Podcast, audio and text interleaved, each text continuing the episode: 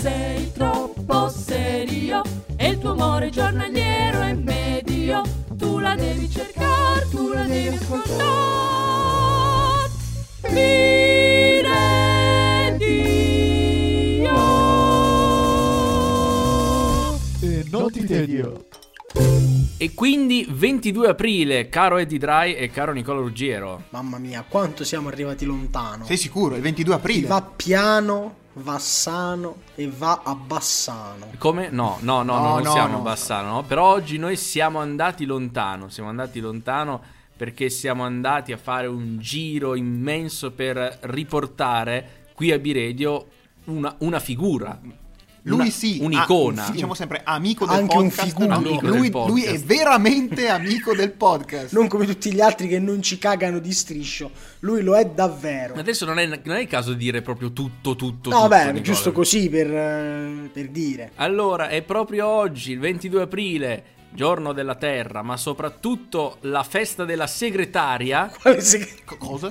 la segretaria- giuro, quella Io ti sto giurando questa quella cosa. di, di, di Lino Banfi della commedia all'italiana, la famosa segretaria. Sì, esatto. Che il nostro ospite apprezza moltissimo, ovvero Enrico Di Palma. Bentornato! Buonasera segretari e segretarie, buonasera, buonasera a tutte e a Bello. tutti. Adoro incredibilmente questa figura professionale, Bello. assolutamente sì, almeno dai tempi eh, del buon Clinton. eh, Ah, c'è subito la satira politica. Bei ricordi. La bei grande ricordi. segre- la- la gran- invece della grande proletaria si è mossa la grande segretaria. E infatti, per me, per Vuoi me- sapere dove si festeggia questa festa della segretaria? Proprio negli Stati Uniti d'America. Esatto. Ma, ma guarda un po', ma guarda un po'. Proprio lì dove c'è questa enorme segretaria, quando arrivi a New York la vedi con in mano, non lo so, È uno schedario. Sì, Faccia, uno- c'ha il taccuino, c'ha il taccuino da una parte e dall'altra c'ha... eh. eccola. Signora, Levi- signora Levinsky, venga via.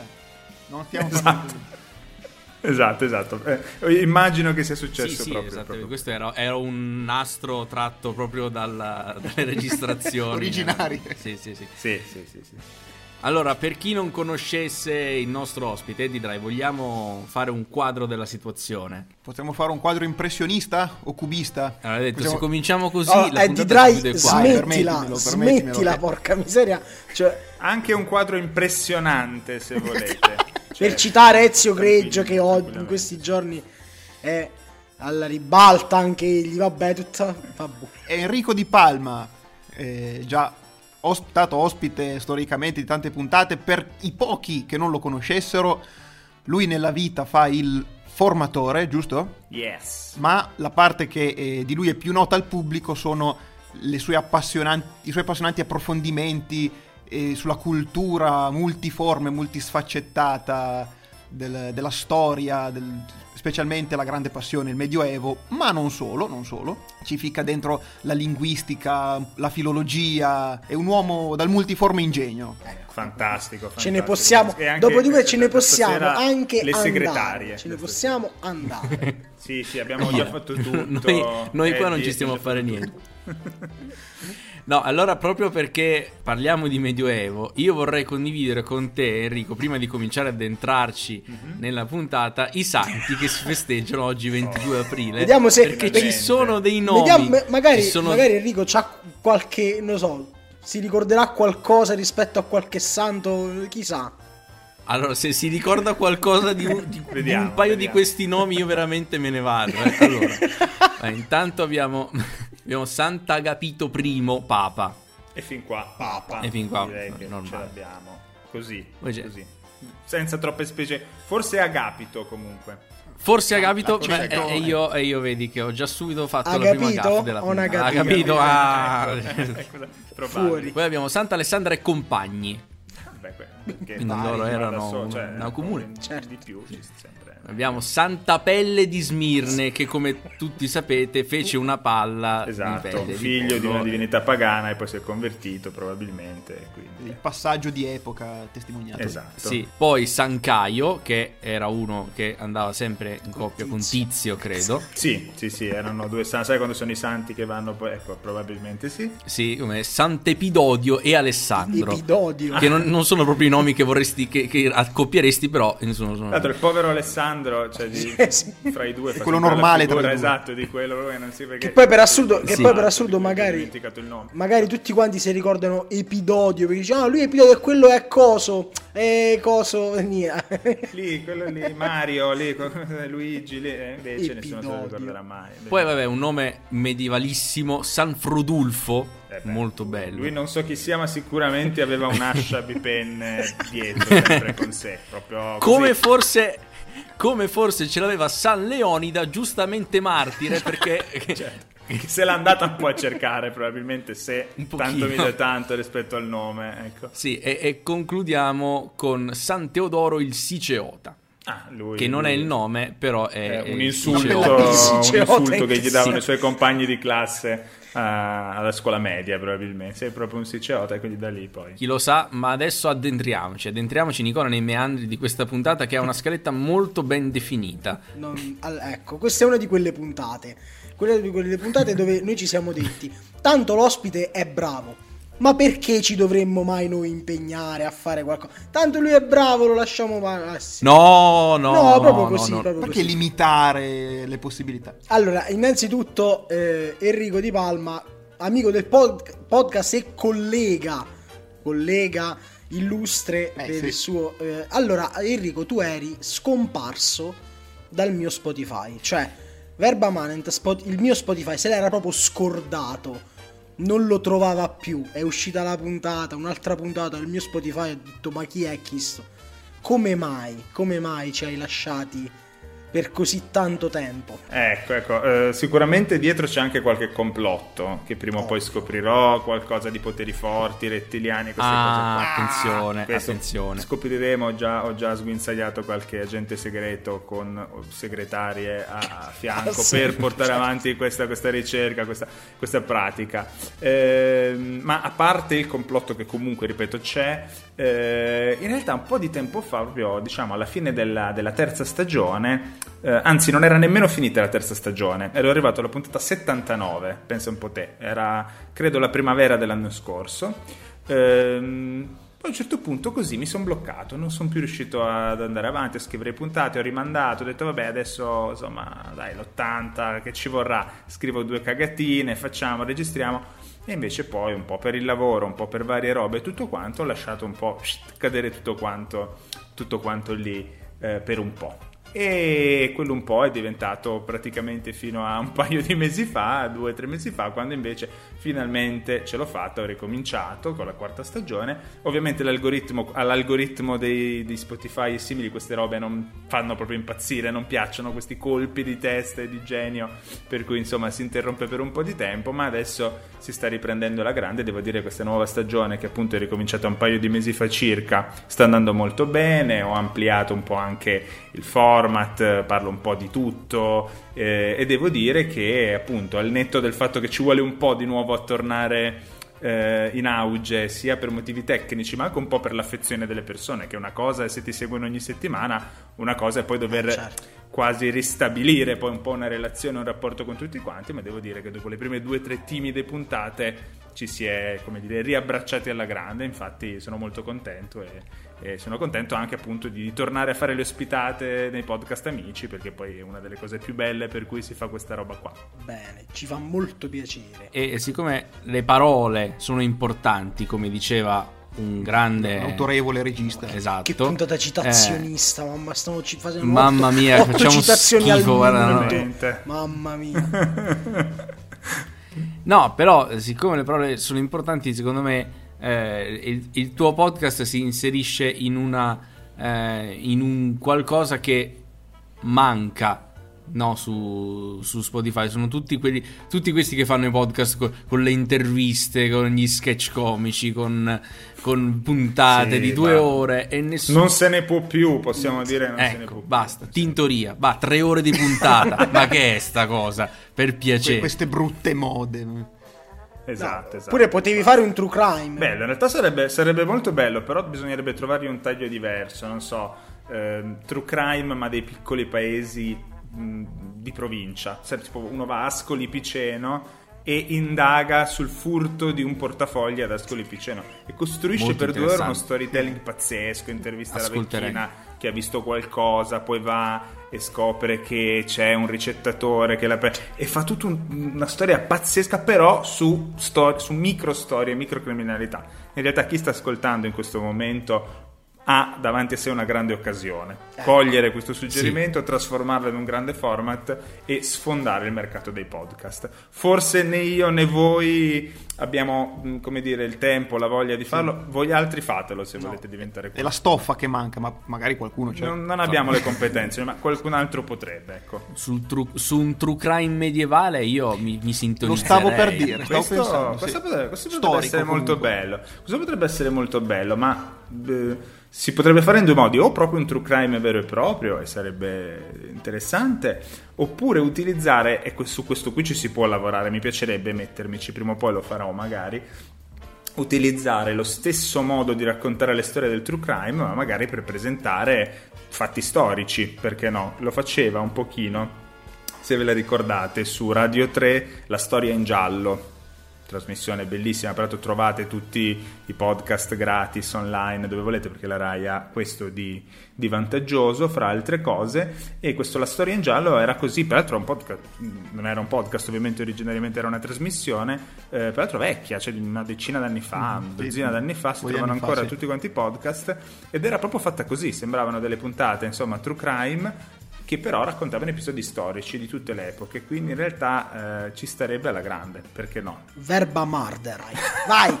Sì. Ah, abbiamo anche il titolo. no, ragazzi, questa... No, ma devi sapere, Via, devi sapere nostra. Enrico che noi siamo esperti qui a Biredo a trovare titoli a podcast che non esistono, Non esistono. ma che potrebbero avere grande successo. Buono, questo è ottimo. Io per esempio invece sono un pessimo titolista, anche da, da giornalista sono un pessimo titolista, non ho mai azzeccato un titolo in vita mia, quindi vi assolderò, vi assolderò alla grande. Tu non potresti mai cadere nella nostra rubrica Arrestate il titolista. Eh no, eh no. Tu eh ti no, salveresti. eh no, eh no. Esatto, sarei, sarei esente dall'essere citato. No, ma anche noi, ma anche noi, noi riusciamo a trovare eh, le- i bei titoli per gli altri, non per... Cioè, Eh sì, no, ma infatti che non- facciamo una joint venture. Mica per facciamo una noi, per joint noi no, venture. noi non siamo capaci. Dovete mettere al servizio degli altri questa vostra abilità, ecco. Io ho, ho ascoltato le puntate della nuova stagione.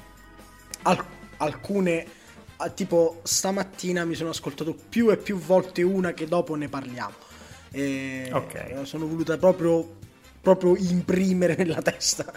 Però c'è stata eh, l'ultima che ho ascoltato e che mi è piaciuta tantissimo per ovvi motivi personali eppure perché poi la tua storia di- la, la- la tua storia familiare si, si- si- viaggia per, per lo stivale in una maniera che credo in pochi eh, è quella sull'appartenenza su a chi appartieni Ah. a chi appartieni che è una Sì, cosa che sì. dalle mie parti come tu ben sai si usa molto dire a chi appartieni ed è una- un argomento che mi tocca proprio da vicino e, mi era piaciuto assai proprio il- tutto il percorso che tu hai fatto sulla tua storia, sulla tua provenienza, i genitori di due parti diverse che si sono incontrati da una parte e hanno vissuto da un'altra, poi mezzo qua, mezzo là.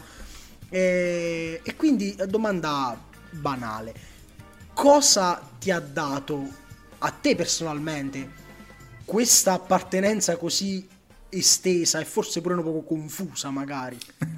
sì, direi molto confusa. Ah, una bella domanda questa, perché insomma è un tema che mi porto dietro da tanto tempo e scrivere questa puntata è stata anche un po' un'occasione, volendo, no? per ripercorrere, ripensarsi.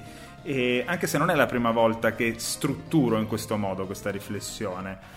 Eh, non l'ho detto nella puntata, ma mi è capitato di fare una riflessione simile più legata all'ambito linguistico durante un esame all'università. Era l'esame di dialettologia, pensate un po', del professor Tullio Telmon, quindi gran dialettologo che potete immaginare non meridionale dal, dal cognome, è una persona eh, piemontesissima.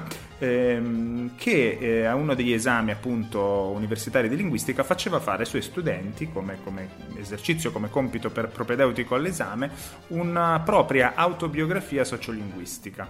Ossia, ognuno di noi si doveva Una mettere roba lì molto semplice, devo dire. sì, eh, in realtà è più semplice di quello che sembri, poi però dovevi usare i termini giusti della linguistica per capire che li avevi no, imparati, che sapevi farlo, però Eh, applicato su se stesso. È stato un esercizio potentissimo, cioè dire tu ti vai a prendere tutta la tua personale storia, familiare, non soltanto di appartenenza, di vita, di frequentazioni, e provi a capire come tutte queste cose hanno influito poi sulla tua eh, sulla tua lingua, sulla lingua che utilizzi, quindi andandosi a studiare tutti i vari influssi che i vari dialetti dei genitori o dei non genitori hanno avuto, se i gruppi di amici hanno avuto un influsso oppure no. E appunto già all'epoca, ormai sto un po' guardando il calendario davanti a me, devo dire una quindicina d'anni fa, perché sono passati un po' di anni da quando, del primo anno di università, eh, e quella fu la prima volta in cui mi sono dovuto mh, porre davanti a questo tema in maniera molto strutturata, perché ho proprio dovuto mettere insieme i pezzi. E invece qui nella puntata ho ripescato un altro piccolo, piccolo aneddoto più personale forse che linguistico, comunque più culturale, proprio come appartenenza culturale. E devo dire che io l'ho sempre vista come una grande dote su me stesso. Per carità, eh, non conosco l'alternativa, quindi è una dote perché è tutto quello che sono io. Anzi, a volte mi viene un po' da dire che strano, che particolare immaginare che ci sono delle persone che non solo vivono nel posto in cui sono nate, ma addirittura i cui genitori, cioè vivono nel posto in cui i genitori sono nati, addirittura i nonni sono nati, in molti casi nella stessa casa in cui i bisnonni sono nati, che è una cosa abbastanza particolare per me, cioè molto lontana da quello che sono io. Quindi dico, eh, mi ha dato dei pregi probabilmente, ma in realtà semplicemente boh, io sono, sono il frutto di questa storia qui e, e non riuscirei a immaginarmi diverso da così. Credo di aver sviluppato un grande senso di curiosità per tutto ciò che non sono io, probabilmente. Perché? Perché mi sono, mi sono sempre stato un po' fuori luogo, mettiamola così, sono sempre stato quello che veniva da fuori e quindi questo ti porta un po' a dire, a provare a immedesimarti di più nei contesti in cui sei, a domandarti eh, perché le persone intorno a te si comportano in un certo modo, dicono cose diverse dalle tue, perché tu sei sempre quello un po' diverso in un certo senso. Quindi credo che sia stata una bella palestra anche di, di tolleranza, met- mettiamola così in un certo senso, per cui da questo punto di vista eh, l'ho resa probabilmente un mio punto di forza. ecco. Poi parlando di gente che è nata, cresciuta, vissuta sempre nella stessa casa, Nicola forse ha qualcosa da dire. Dici che se ne intende un po'. Vabbè, no, infatti, infatti la, la mia storia è assolutamente all'opposto della tua, perché io mh, di cognome faccio Ruggiero, mio padre fa di cognome Ruggiero, mia madre fa di cognome Ruggiero, e, e vengono dallo stesso paese, sono sposati, hanno fatto figli, che insomma tutto nello stesso paese praticamente. E cor- cortesemente risparmiamoci anche per quelli a casa le battute sui fatto che sia parenti e allora è suo figlio scemo. per cortesia, eh, per cortesia. Eh, No, vabbè. Hai Questo- detto tutto tu No, no, no, perché, no, perché lo so. Non no, abbiamo proferito so. parola. No, perché lo so, perché me lo fanno sempre. Per esempio, c'è, eh, ehm, c'è anche nella mia famiglia, nel senso che i miei due nonni materni si chiamano tutti e due di cognome russo, altro cognome, diciamo, archetipico del sud Italia. Ed è uno in realtà que- questa, questa fatto che ci sono, soprattutto nei paesini, ma anche nei paesi, non necessariamente nei paesini, pochi cognomi, che quindi dopo un po' tornano, è anche uno dei motivi per cui, ed è una cosa che- di cui parlo molto in quella puntata, poi in quei paesi si sono diffusi molto i soprannomi, mh, Eh che beh, a un certo forza. punto praticamente sostituiscono i cognomi che altrimenti non riusciresti a distinguere le famiglie eh, fra loro e quindi è molto più normale di quello che sembra. No, infatti. Però, a pro- sempre a proposito di questo, eh, nella mia storia personale, questo. eh, questa mia situazione di essere nato, cresciuto, sempre dove io ero quello di dentro, non quello di fuori. Io ho sempre visto quelli di fuori eh, venire e andare, tipo Andrea, che è uno di fuori, che viene, che va, eccetera. E, Con un forestiero. un forestiero. Eh, però mi ha dato un forte attaccamento a- a un- al mio contesto sociale, alla- che, che poi magari non è che per tutti è così, magari è perché so io, appunto, come dicevi tu, so io che so così. Certo. Eh, mentre invece, al contrario, imma- cioè, immagino così, ipotizzo, che magari si è, come dici tu, più tolleranti, più aperti a, a molte possibilità, però magari non sei così attaccato a, a un posto, a una casa, un gruppo di persone, il che non è necessariamente una cosa negativa, anzi magari appunto fai di, diciamo, de, della tua storia virtù, come dicevi tu, e quindi t'adatti e fai così, non lo so. Sì, no, è verissimo, nel senso io la sento, quest- sento che mi manca l'attaccamento alla radice, cioè non mi manca nel senso che vorrei averla e non ce l'ho, però sento che non appartiene Sì. alla mia storia, che non la, non la provo questa- questo attaccamento alla radice. Poi ho degli attaccamenti un po' più sottili, se vogliamo. Eh, mi sembra che nella puntata lo cito anche, ma non, non ne sono sicurissimo. Ci sono alcuni luoghi che nella mia testa associo di più al concetto di radice. Sono per esempio le case dei nonni, no? proprio quei luoghi che sembrano che sono, sem- che sono lì da sempre, no? E che tu ogni volta che ci vai sono sempre uguali. Eh, in cui però, quanto avrò vissuto? Due settimane d'estate all'anno, quindi non sono radicali, ma più, più nel cuore che nella realtà dei fatti. Se dovessi dire qual è il posto dove ho vissuto di più, eh, adesso ormai diciamo, ormai è Torino, ma fino a poco tempo fa avrei detto Alba, per esempio, figuratevi, città con cui ho dei legami affettivi molto forti, ma che non sento quasi per niente mia in senso eh, personale. Cioè, non c'è tanta Alba dentro di me, forse sono più io dentro Alba, non lo so, ma questo vale anche per Torino. Quindi è proprio vero quello che dici, cioè mh, quello che lasci dall'essere una persona che, che- che ha viaggiato tanto, che è stata sballottata sempre tanto, è proprio un po' l'idea di riconoscersi in un posto. Questa roba qua non ce l'ho. Ed è un po' una cosa che ti devi costruire però nel tempo, perché in realtà devi essere in grado, secondo me, perché è importante, è un valore, il- secondo me, la tradizione, il radicarsi a qualcosa, devi essere in grado di costruirtela tu, perché non ce l'hai bello pronto e impacchettato, eh, ma devi un po' star lì tu a, a- a decidere anche un po' a chi vuoi appartenere, non appartieni Ok, soltanto a ok. qualcosa, ma devi anche un po' costruirtelo tu volendo. No, è vero, Eh, se, è se fai come esempio io e il mio gruppo di amici del mio paese, che adesso praticamente nessuno di noi abita più nel paese, forse no, tranne una, eh, però quando ci dobbiamo trovare ci troviamo sempre lì, perché alla fine, anche se si abita fuori, in, ogni- in qualsiasi modo si trova la, la scusa per ritrovarsi dove ti sei incontrato, cioè quello è, è- è un po' avere la- la- la- un- una radice. Rimane Eh, un riferimento Sì, esatto. quanto hai dentro. non- alla- c'è qualcosa che ti tiene attaccato. E poi non, non voglio, non voglio citare tutte pa- Pavese, il paese Eh, ci vuole. eh, No, lì, no, no, no. Lo sappiamo. No, ma sì. Eh, ecco, peraltro no, un'altra cosa a cui stavo riflettendo mentre vi ascoltavo e mi facevate questa domanda. Ehm, poi io sono, sono diventato, perché non è che lo sia geneticamente, sono, una- sono più persona di città che di campagna o di provincia, nonostante poi abbia vissuto tantissimo in provincia, anzi in più di una provincia.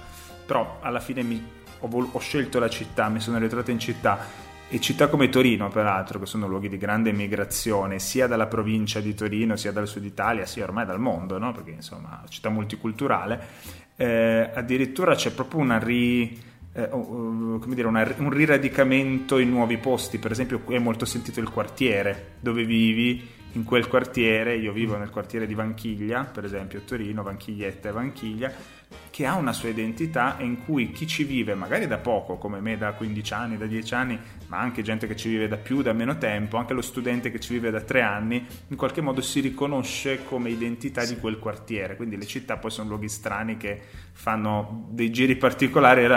uno si risente paradossalmente più figlio di quel quartiere che della città stessa. E in quel quartiere poi c'è il marocchino, c'hai il calabrese. Ah, anche il calabrese, strano, calabrese, strano che ci sono calabrese, mai, mai sentito. Che strano, fa, tu dici fa più ghetto, invece no, a To- a Torino, tu dici a Torino, calabresi mai visti. Eh, quindi diciamo un po', un po' te, lo vai, te lo vai a ricreare da qualche parte questo, questo attaccamento, Attac- t'attacchi a qualcosa, t'attacchi Sì, sì, sì. t'attacchi.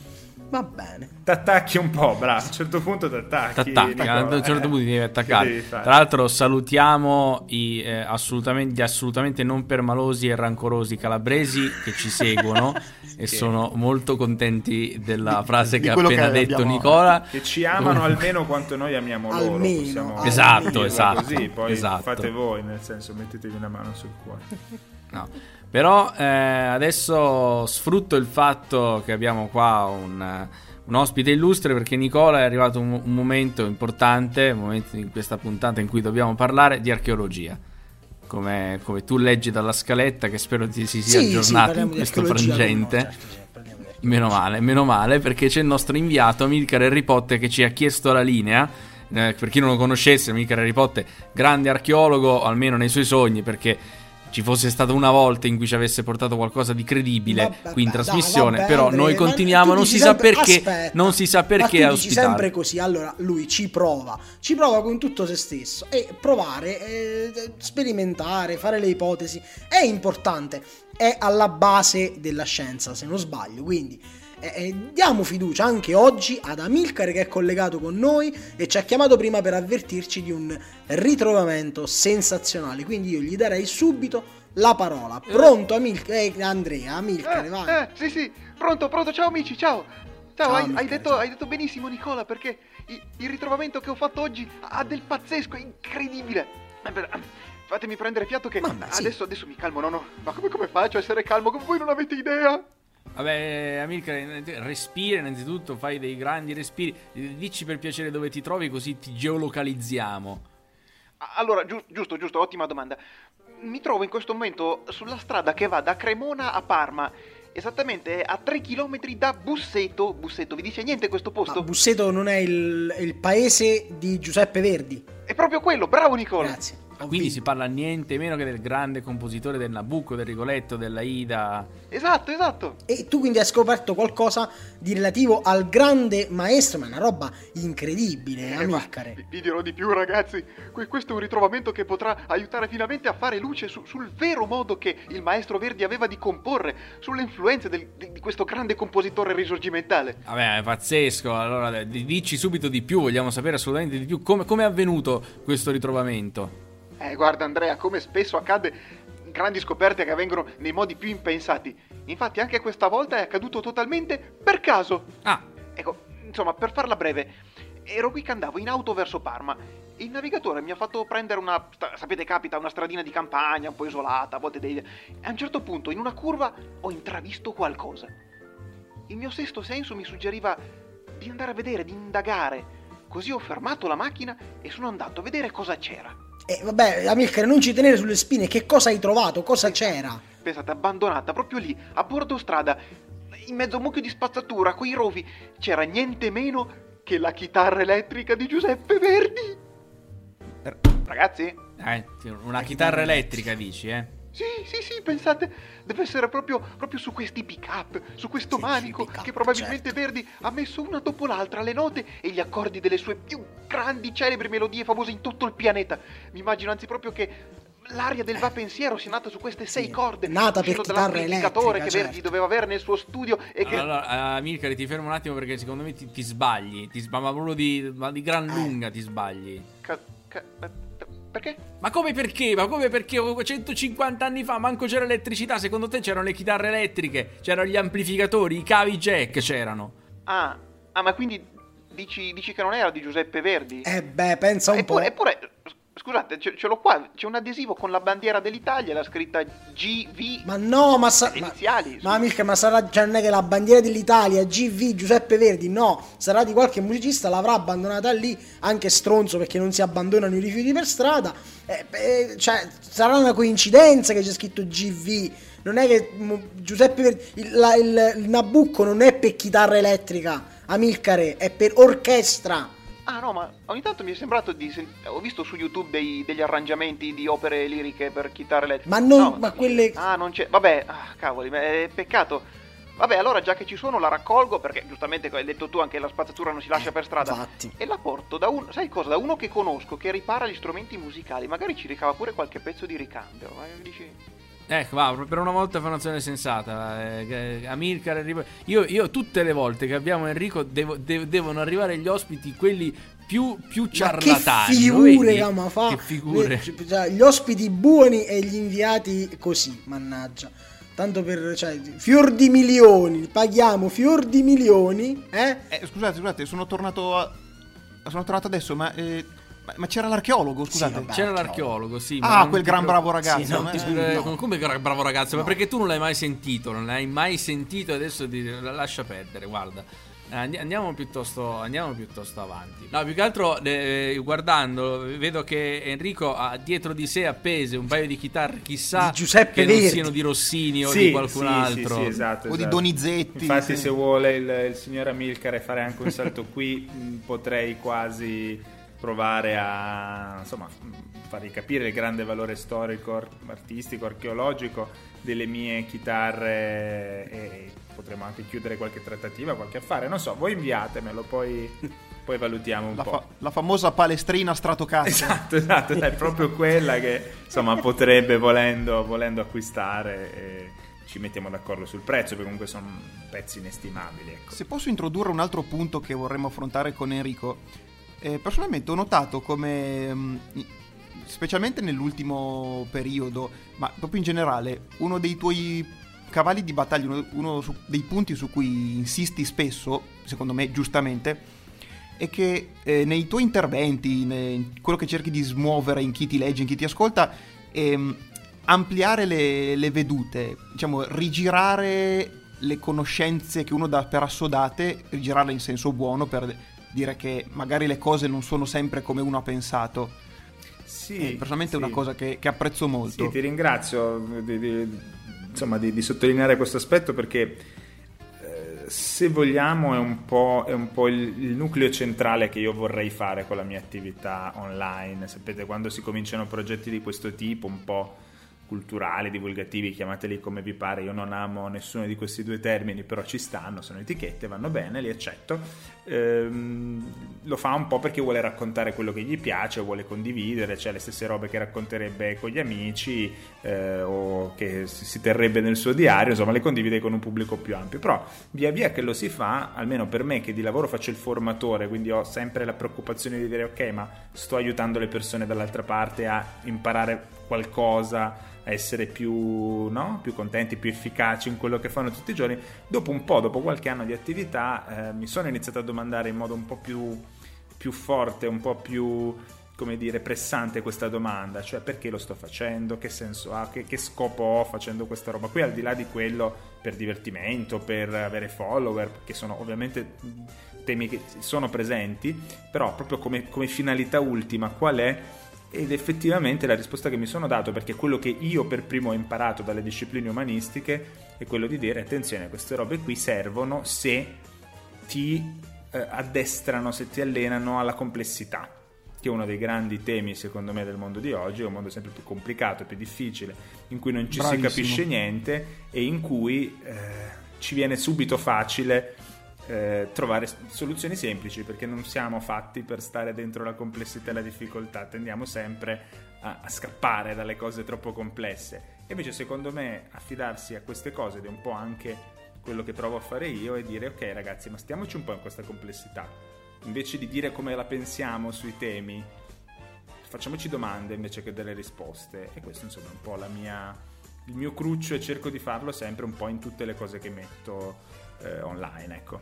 Eh, anche se forse non è proprio il periodo storico, o forse perché ci siamo dentro che lo vediamo così, però non mi pare proprio il periodo storico della complessità, onestamente, perché Ma eh, sì, di- dipende, cosa, dipende cosa intendi Nicola per, per complessità in questo senso. Io credo che invece sia un periodo storico molto complesso.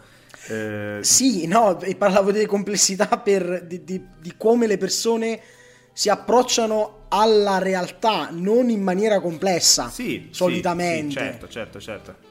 Certo, il problema è che la realtà lo è complessa, quindi Eh, è quello, possiamo, certo, sì. dec- certo, possiamo decidere di, di arrenderci alla semplicità che è più accomodante, più sem- appunto più semplice, eh, oppure invece dire ok, no, il mondo è più complicato di così, proviamo a, a farci un po' di domande in più invece che provare sempre a dare risposte. Io credo che siamo un po' malati di di dire la nostra sempre, che è una cosa bellissima, anzi la libertà di parola, di pensiero è una delle cose più belle che ci siano, continuiamo a lottare per averla sempre e per sempre, però quando la mia voglia di dire esattamente sempre la mia perché mi interessa esprimere la mia opinione va oltre il ok, ma sentiamo anche gli altri cosa dicono, facciamoci delle domande, non chiudiamo il discorso argomentando per arrivare al punto, ma lasciamoci sempre una finestrella per dire ma magari sto perdendo qualcosa, vediamo se c'è altro. Ma secondo me, se vogliamo fare passi avanti, se vogliamo vivere anche secondo me in modo un po' più più ricco la vita e, e provare a sfidarci sempre di più, invece dobbiamo starci un po' in questa difficoltà, in questa complessità.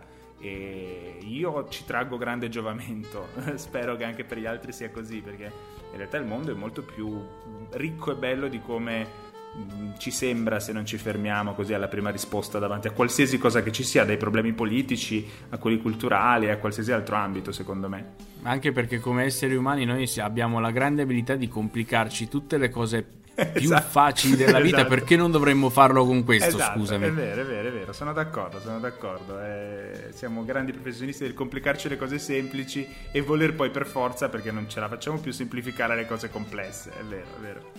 E quindi Alberto Angela. Parliamo di Alberto Angela. Oh, ok, aspettate che dal microfono non si sente, ma mi tiro su le, le maniche. No. No, guarda, non, non- avevo nemmeno pensato di parlare, però mo ha detto sta cosa e mi è venuto proprio Si istintivo deve, dirti allora Alberto. No, eh, a proposito Si deve, si deve. che è un nostro, tra l'altro, cavallo di battaglia di Andrea e quindi di Biredio da, quindi Eh, sì.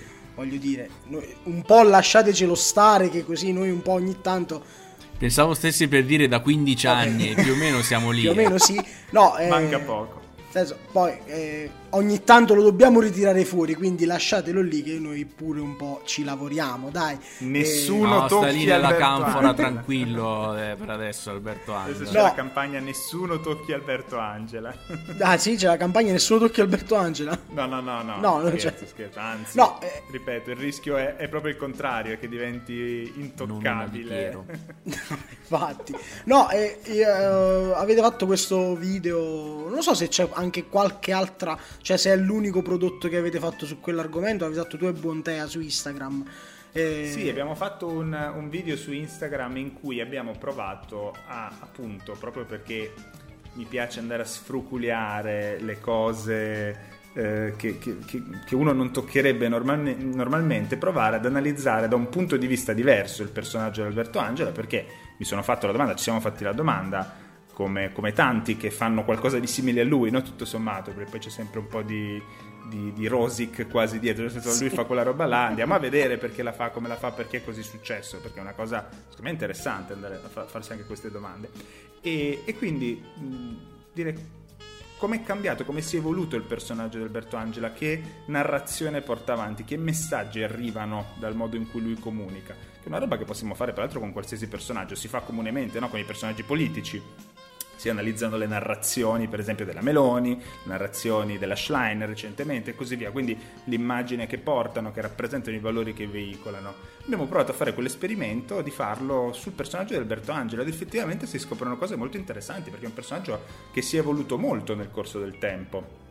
Ce lo ricordiamo Eh, noi. Se lo vai a vedere ne- nei servizi degli anni, cioè, fine anni 80, nel... Che cos'era? La rete svizzera, Esatto, tra la l'altro. rete Sì, svizzera sì, italiana, eh. sì, lui ha cominciato lì. Noi non più giovani ce lo ricordiamo, no? Era il giovane, il giovane naturalista che non veniva neanche chiamato per cognome perché sennò ovviamente si sarebbe Eh sì, lo associavi subito, eh. Esatto, la, la cosa del padre. Questo soprattutto nel pianeta dei dinosauri, che è la trasmissione a cui sono più Sì, affezionato eh. della famiglia Angela. Lui non, non viene, non viene mai viene citato come il giovane naturalista, ma neanche il nome Alberto viene, viene mai detto. ah, nemmeno il nome Eh, proprio, manco il- nemmeno il nome, nemmeno il nome. Quella è stata la prima trasmissione che ha fatto in Italia, quindi insomma aveva... Era Come anche- se fosse una donna qualunque, no? Esatto. Era anche di buon senso, secondo me, quella scelta, probabilmente. E comunque eh, trasmetteva un immaginario di un certo tipo, no? la giacca a vento, era proprio quello avventuroso, era un ricercatore, quindi si presentava come ricercatore, cosa che di fatto all'epoca era ancora. E poi il suo personaggio si è evoluto, è diventato invece, eh, a un certo punto addirittura è stato parodiato. Voi che vi occupate assolutamente anche di queste cose lo sapete bene. Quando un personaggio è parodiato vuol dire che è un personaggio che ha successo, che ha una sua icona, che è diventato un archetipo vero e proprio, no? E mi riferisco ovviamente... Cosa che tra l'altro lui apprezzava E lo apprezzava, tant'è che quando, quando Neri Marco Aurelio poi ha partecipato, anche se invece, eh, se, trova- se cercate online lo trovate, ci fu una furiosa reazione di Piero Angela la prima volta che comparve l'imitazione di Marco Re, ma soprattutto Vulvia di, eh, Ah. di Guzzanti che prendeva in giro. Sì, Di sì. Perché faceva ironia sul Eh, fatto il che fosse figlio. figlio di Piero Angela. bravissimo, Lui- lui si incazza figlio. tantissimo. Se non sbaglio, è un articolo sul Corriere, lo trovate ancora se, se cercate, se digitate l'articolo, ovviamente vecchio di fine anni 90, quando c'era quel personaggio. Eh, e poi diventa invece di colpo il sex symbol, no? Se vediamo negli ultimi dieci anni, che è ancora una fase nuova del personaggio. eh, eh, molto interessante che ha sviluppato anche tutta una serie, non lui, ma sul suo personaggio una serie di meme che hanno ancora una volta. Ecco, e, e poi oggi invece, ed è lì che forse. Presagi funesti. Esatto, esatto, proprio così, proprio lui. E, e quindi poi insomma si è passati poi alla fase di oggi, che è quella se vogliamo su cui secondo me si possono concentrare più punti critici nell'analisi del personaggio, che invece è quello che ti fa scoprire le meraviglie, po' questo ruolo di quasi magico di, di rivelare le bellezze del patrimonio Straordinario, tutto straordinario. Patrimonio tutto- mondiale dell'umanità. Tutto meraviglioso, tutto bellissimo. Ecco, io credo che questo sia un esercizio molto bello, cioè uccidere, fra virgolette, i propri idoli, nel senso di smitizzare proprio i personaggi vi- che- che- in cui ci riconosciamo di più, che ci trasmettono cose. Credo che sia un grande esercizio proprio di allenamento alla complessità fra le varie cose. Perché Se non eh, volete fare un esercizio di allenamento alla complessità, ma soltanto bere con i vostri amici, io vi lancio questo drinking game su Alberto Angela. Voi aprite una qualsiasi puntata di Meraviglie o di Ulisse e ogni volta che eh, Alberto Angela pronuncia incredibile o straordinario, uno shottino. Andrea, ti stupisco. Eh, la Bontea già citata, cioè l'influencer con cui abbiamo fatto questa- questo video, eh, l'ha fatto con la sua community. L'ha su fatto. Twitch. Ottimo. Si è imbriacata. Si, si ubriacavano sempre, finiva sempre malissimo questa cosa. Io ho solo partecipato da spettatore un paio di volte, ma è stato esilarante. Ogni volta che diceva, loro avevano messo magnifico, genio e stupore, mi sembra. Tre o, qua- o capolavoro anche. Comunque ce n'erano 4 o 5 e è stato strepitoso. Ma proprio perché poi la complessità vuol dire entrare dentro le cose. Adesso invece noi stiamo guardando ogni lunedì, sempre in diretta su Twitch sul canale di Bontea, ci stiamo guardando la trasmissione del mitico Roberto Giacobbo. Freedom, Giacobbo, la trasmissione Mediaset.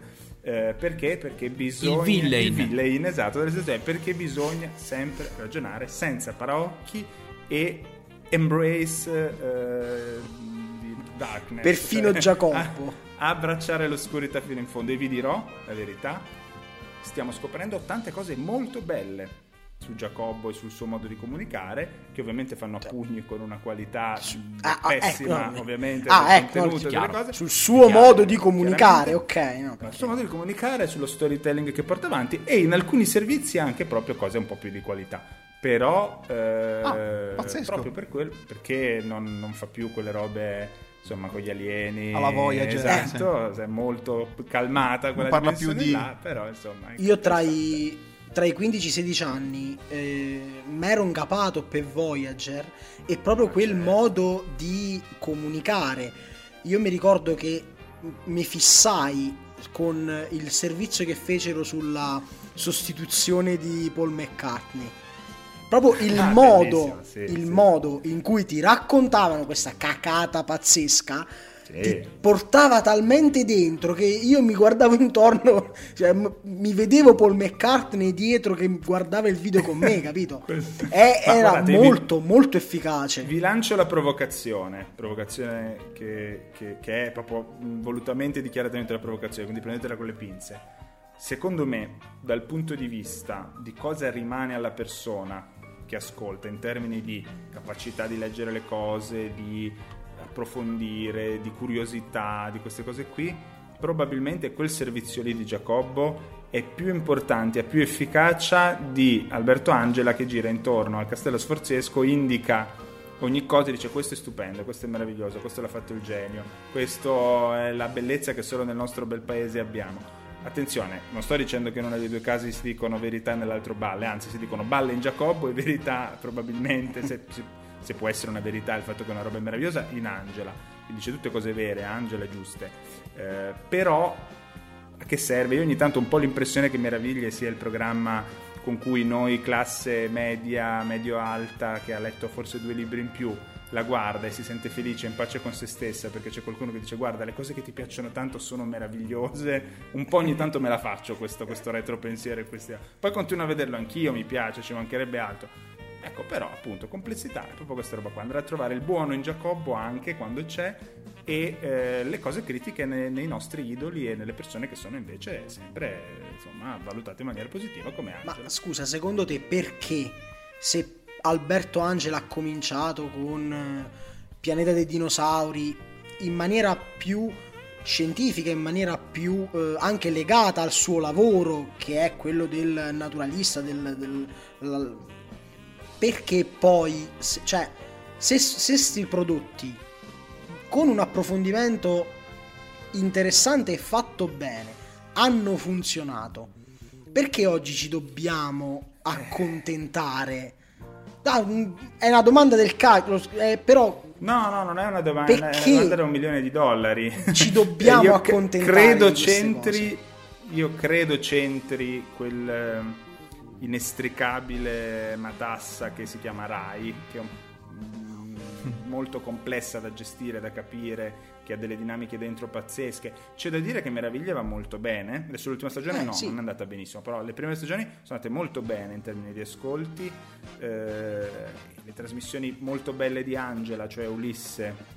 eh, c'era anche Passaggio Nord-Ovest che era molto, molto belle stavano andando non benissimo quindi c'è da dire che a un certo punto si, poi uno può dire ma la RAI è servizio pubblico quindi potrebbe anche farsi il ragionamento di dire anche se va un po' meno bene non mi interessa e così via ma no in realtà anche la RAI si fa la domanda eh, seguo Ah, quello sì. che mi porta ascolti e Meraviglia è un programma anche politico mh, in senso molto ampio del termine politico chiaramente non che porta voti a un partito all'altro ma è quasi un grosso spot che l'Italia e da quest'ultima stagione anche l'Europa fa di se stessa all'estero che funziona anche molto bene probabilmente e quindi in questo momento nelle alte sfere, sfere RAI eh, c'è la priorità di, di- di fare una pubblicità al patrimonio italiano invece che fare un programma di approfondimento. Sono scelte, ci stanno, sono premiate dal pubblico.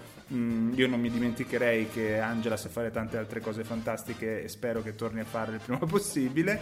Eh, questo è tutto, ma ripeto, al netto poi della polemica, non polemica, sembra che sia tanto polemico su queste cose, ma sono solo perché ci, ci riflettiamo spesso. Eh, io credo solo che la, la differenza la faccia la consapevolezza di chi guarda. Se io so di star guardando un grosso spot al patrimonio italiano, va benissimo, continuo a Ah, guardare, sì. ripeto, io per primo poi me lo guardo, va bene, magari vedo luoghi che vorrei andare a visitare o rivedo luoghi che ho già visto e mi piace, poi lui è bravo nella sua oratoria, tutte queste cose qui, va benissimo. Non ci illudiamo di star vedendo una trasmissione che ci insegna qualcosa perché non lo sta facendo, ecco, questa è l'unica Sì. cosa che, che- che secondo me bisogna dirci e che quindi lavoriamo più sugli spettatori, non mi concentrerei troppo su Angela, lavoriamo su noi, diventiamo consumatori più consapevoli e tutto va, va bene secondo me. Una cosa che proprio non non inizia Sì, una fare, cosa- no? diventare consapevoli. Anche Cosa perché da se parliamo di personaggi televisivi che hanno avuto una parabola, c'era anche un altro grande uomo che è partito come naturalista, che è Muciaccia, che è partito come naturalista di Disney Club ed è andato a fare Art Attack. il maestro Mucciaccia, Mito assoluto. un grande, Magari un, un giorno, mito. un giorno Angela farà anche Art Attack. Bello, Non lo bello, possiamo. sarebbe Chi può dire? Ma io immagino, Vedete io, le forbici dalla punta arrotondata, straordinario. io immagino una specie di isola dei famosi di reality con tutti gli idoli degli anni 90. ma solo della TV per ragazzi possibilmente. Però ci mettiamo anche Angela che era un ragazzo a quell'epoca. Ci mettiamo Mauro Serio di Solletico. Ci mettiamo Mucciaccia. Ci mettiamo Claudio e Francesca dell'Albero Azzurro, idoli totali, incontestabili. Mamma mia. Eh, come si chiama quello dell'Albero Azzurro? Il dottor Cavalli, il professor Cavalli, non mi ricordo, che era anche era l'inventore, quello che faceva le invenzioni. Poi Sì, ci mettiamo sì, anche sì. Dodò, ovviamente, reduce probabilmente da una disintossicazione. Se sei dopo- su un'isola deserta c'è l'albero. No, è lui, è lui, lui trova albero posto azzurro. e li facciamo scan- tipo Signore delle Mosche, li mettiamo su un'isola e vediamo cosa succede. Quello sarebbe Hunger il programma Games. della vita. Guarda che, guardate. guarda che so, io so già chi vince. Vince Claudio dell'Albero Azzurro perché costruirà una zattera con le scatole di cartone e partirà. Molto Allora, probabile, molto per probabile, molto probabile. Alla, alla Castaway con eh, Wilson. Esatto, esatto. Dodò. Dirà. Dodò. e, e si scoprirà che Dodò non, non è davvero un aquilotto, ma, ma c'era un uomo dietro che lo muoveva. Ma è soltanto Questa è fantascienza perché invece noi Fiorentina. sappiamo tutti che esiste davvero Dodò. E, e- Certo. È reale e parla. e Ecco, parla. questa sì che è e divulgazione. magia e con, e come magia io mi, mi attacco all'ultimo punto che abbiamo noi in scaletta e ovvero eh, tu parli spesso di magia eh, anche noi parliamo di magia abbiamo un ospite il mago Carlonio che Eh. non so se si manifesta non credo si manifesti Speriamo di che no, speriamo. No, di no. Per- quindi, quindi la, la domanda che sorge spontanea era da dove nasce questo interesse per la magia? Che cosa, vabbè, che cosa affascina la magia? È una domanda del cacchio, però da, da- dove arriva? Allora, ti dico da dove arriva e ti dico Non ci dove dire Harry arriva, cioè Potter, dove per mi ha portato. sarebbe- No, non vi dico Harry Potter perché sono purtroppo del 1987, quindi Harry Potter è... Anche perché è stata appena annunciata, tra l'altro ve lo, ve lo dico, un- una, serie serie. di HBO che ri, ri- ri- ripercorre i libri di Harry Potter con un altro cast. e vabbè, Ho visto, ho visto, ho visto che è stato annunciato. Ho visto che è stato annunciato per i super fan del libro, potrebbe anche essere una buona notizia perché una serie probabilmente permetterebbe di andare a, a- Più a esatto, fondo, più a sì. fondo sulle robe. Ma io ripeto, purtroppo io sono, sono un anziano del 1987, quindi ho letto il primo libro di Harry Potter perché facevo ancora, mi sembra, terza media quando è uscito in Italia, seconda media, e quindi, e quindi ho letto quello, ma poi non mi ci sono mai troppo affezionato. Ho guardato i film tutti quanti perché comunque è una saga interessante, ma non, non sono un grande potteriano, mentre la mia compagna per esempio è una grande fan di Harry Potter. Eh, quindi ho approfondito un po' di più negli anni. Comunque, detto ciò, non da Harry Potter, ma comunque da robe super eh, geek e nerd, perché chiaramente il fantasy a suo tempo l'ha fatta da padrone, eh, ma ripeto, già da piccolo, no? cito sempre Mago Merlino, grandi amori d'infanzia che, che rimangono. Eh, appunto, ripeto, il mondo del fantasy e. quindi anche i vari giochi, vabbè, dei giochi di ruolo. la vogliamo dirlo, Fantaghiro. diciamo, Vogliamo dirlo, basta, diciamolo. È Fantaghiro, è esattamente quello, non c'è altro da dire, il caso è chiuso. E da lì eh, chiaramente quindi era una passione proprio un po' immaginaria e immaginifica che mi ha sempre accompagnato. Poi quando ho, ho appunto fatto l'università ho iniziato a appassionarmi del Medioevo e così via, sono andato a cercarmi la magia vera, tra- per quanto si possa usare l'aggettivo vero legato a magia, cioè cosa davvero all'epoca si pensava fosse magia, non cosa diciamo noi moderni giocando a Dungeons and Dragons o a Magic, cose peraltro dignitosissime, mh, molto più che, che, che tante altre cose insomma, che si possono fare nella vita, quindi assolutamente sì. Ehm, sono andato proprio un po' a studiarmelo dietro e ho scoperto un mondo pazzesco, molto più ampio e ricco di quello che uno potrebbe immaginare perché eh, appunto tutte le cose che noi oggi attribuiamo alla magia sono modernissime, cioè sono un, un ripescaggio, un tagliacuci di robe del 1800, ma prima c'è un mondo intero, quasi del tutto un po' sconosciuto perché sempre legato più al mondo occulto no? che al mondo degli studi veri e propri, quindi mi ha affascinato molto, sono andato a, a studiarmi un po' di cose e a vederle, mi è piaciuto molto. Vi dicevo, poi vi dico anche dove è approdata questa mia lettura, questo mio approfondimento sui temi della magia, ma in realtà potremmo dire, anche qui faccio un po' il provocatorio a fin di bene, ma nemmeno troppo in questo caso, in realtà andandosi a studiare cosa si intendeva per magia all'epoca, andandosi a leggere i grimori magici del 1100-1200, andando a vedere un po' tutto, ma ti accorgi che le ricerche magiche, gli studi sulla magia sono state il grande laboratorio per quella che poi sarebbe stata la scienza. Cioè le cose che si avvicinano di più a- al pensiero scientifico che possiamo trovare all'epoca erano proprio la magia, cioè erano proprio i libri di magia.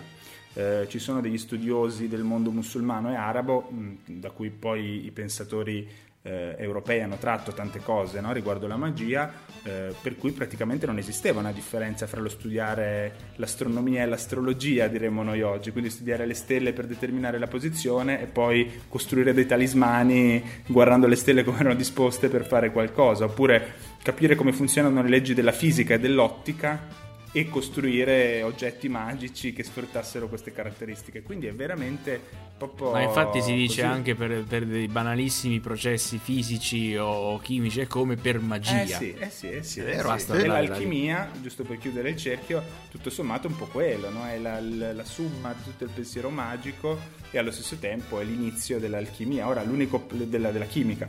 Ora, l'unico errore, secondo me, che non bisogna fare se non si vuole essere troppo ingenui nell'analizzare questi fenomeni storici è dire che la magia è una forma primitiva di scienza. Questo è un po' sbagliato perché ci, ci mette subito un po' nell'ottica che no, siamo delle creature che si evolvono verso la perfezione a partire dall'ignoranza. Questo non è vero, però è vero che tante cose che poi sono diventate proprie del metodo scientifico per la prima volta sono state sperimentate tramite libri di magia, per- perché le ricette magiche alla fine sono descrizioni di esperimenti. E quindi questo mi ha affascinato moltissimo e le vie del sapere evidentemente sono, sono infinite, in alcune epoche le chiamiamo in un modo, in altre in un altro, ma probabilmente la voglia di conoscere viene prima di, di tutto il resto e quindi insomma è un tema che mi ha sempre affascinato molto. Mm. Il fatto stesso che noi adesso ci stiamo vedendo e parlando contemporaneamente, cioè oggettivamente è magia. Cioè, sto coso. It's a kind of magia. magic, assolutamente sì, assolutamente. decisamente. Ma e vedi, il fatto di abitare a Torino o di essere comunque legato alla città di Torino, con tutte, ma, ma hanno pure provato eh, tutte le, le strade, La grande città l'angelo magica. sopra la cosa nera.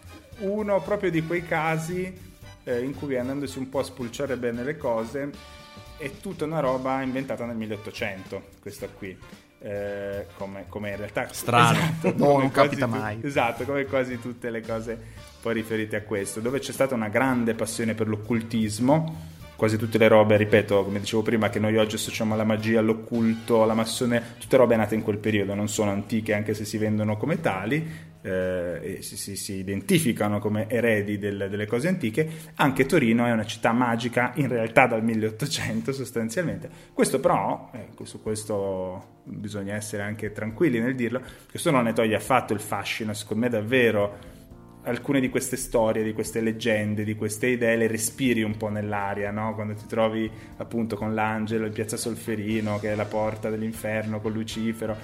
È chiaro che non c'è niente di, di- di- di vero, di significativo, però anzi c'è niente di vero, ma c'è di significativo, perché poi quelle storie sono rimaste, noi le rileggiamo, mm, ci piace no? ammantare la realtà di questa, di questa cappa. E infatti di intanto ti storie, no? colpisce. Esatto. Non è vero, ma intanto ti Eh colpisce. sì, e, e noi viviamo di queste robe, qui viviamo di queste storie e quindi secondo me viva, viva queste storie. E poi ancora una volta responsabilizzando il consumatore, oggi se- sembra una puntata sull'associazione Altro consumatori. consumo. no? Eh, altro Bevi consumo, responsabilmente. eh. Però responsabilizzare i fruitori di queste cose. Possiamo, l'importante è sapere che sono cose che sono state costruite, sono tradizioni che come tutte le tradizioni non sono infinite, ma a un certo punto qualcuno le ha inventate, le ha portate avanti, noi possiamo goderne gioirne tranquillamente anche se non sono fra virgolette vere. Chi se ne frega, viva la porta dell'inferno in piazza Solferino, basta sapere quando è nata questa roba qua, ma poi ci piace lo stesso immaginare che sia così, no? Quindi sì, Torino Magica assolutamente mi ci ritrovo alla grande. Molto bene. Ok, è un'ora che noi abbiamo rapito Enrico Di Io, Palma. esatto, direi di rilasciare, di rilasciare Enrico perché sennò non arrivano nuove puntate di Verba Mano. Giusto, giusto. Non per altro, eh, non, per- non perché abbiamo pietà di te. Va bene, però lo, lo- lo rilasciamo con la... cioè, non, non ci... Non ci... Non facciamo passare... Non facciamo che ora non ci sentiamo più. Facciamo, Non che non ci si eh, perde di lo vista. eh, esatto, bravo. facciamo che Esatto. ogni tanto... Sai come possiamo fare per eh, lasciarci bene, devo dire, alla fine di questa puntata? Facendo scegliere a Enrico Di Palma la canzone con cui si chiude questa puntata. Bello, bello, bello. Allora, fatemi pensare. Vai. Ma direi a questo punto qualcosa che ha a che fare con la magia. Eh, dai. Allora, potete scegliere una suo. canzone. Potete scegliere una canzone meraviglia, capolavoro, geniale, o una, ca- quindi una canzone di Alberto Angela, o una canzone Giacobbo. Eh, vabbè. beh, Ma Eh, questo è il podcast delle canzoni. Se ci tenti allora, Già di per sé. allora, direttamente dalla colonna sonora del ciclone, Marie-Claire Dubaldo, The Rhythm is Magic. Perfetto. E via, e via, e via. Ed eccolo qua. Signori, di cosa stiamo Ed eccolo parlando? qua. Tu sei proprio un tipo da nostalgia 90. Tu a nostalgia Eh, 90 sì, sì, ce l'ho. te sfunni. Ce l'ho dentro, ce l'ho dentro, ce l'ho dentro, sì, sì, sì, è vero. E allora, visto che in questa puntata abbiamo parlato con Enrico di, di storia e di storie, eh, direi di lasciarci andare alla settima arte e quindi mandiamo uno dei nostri trailer.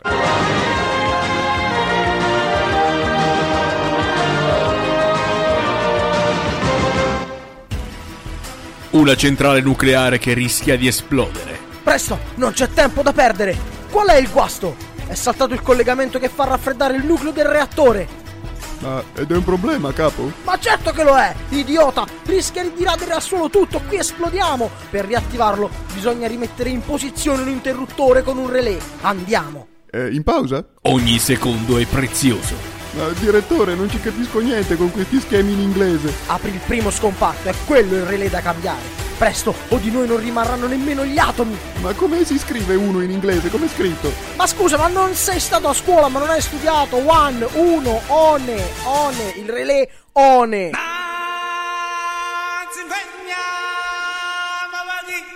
Il Re Leone. Da marzo, in streaming su Disney Minus.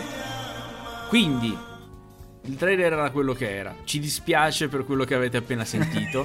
Non ci dispiace solito. per quello che state per sentire. Non ci dispiace per quello che state Anzi, per sentire. anzi. Ancora un grazie a Enrico Di Palma per essere stato con noi. Andatelo a seguire su Instagram Enrico M Di Palma e su Spotify con il suo podcast Verba Manent. Grazie, grazie ragazzi. Allora io, come dire, accetto il vostro invito implicito a tornare presto, quando volete io ci sono e torniamo anche Perfetto, a fare Nicola qualche... puoi abbassare la pistola, Esatto, grazie. Nicola, per favore. Qua- con una gocciolina di sudore, ve lo sto dicendo.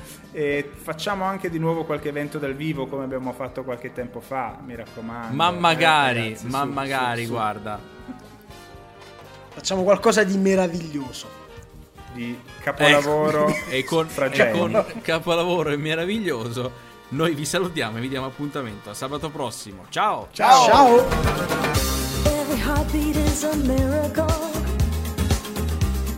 Breathing out and breathing in.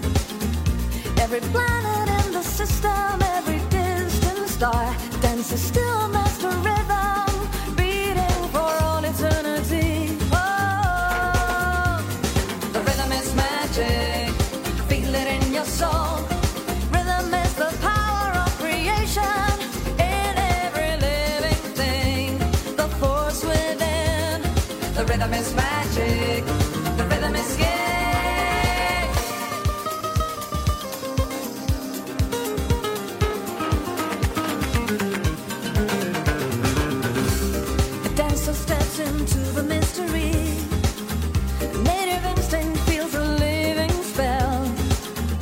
surrender.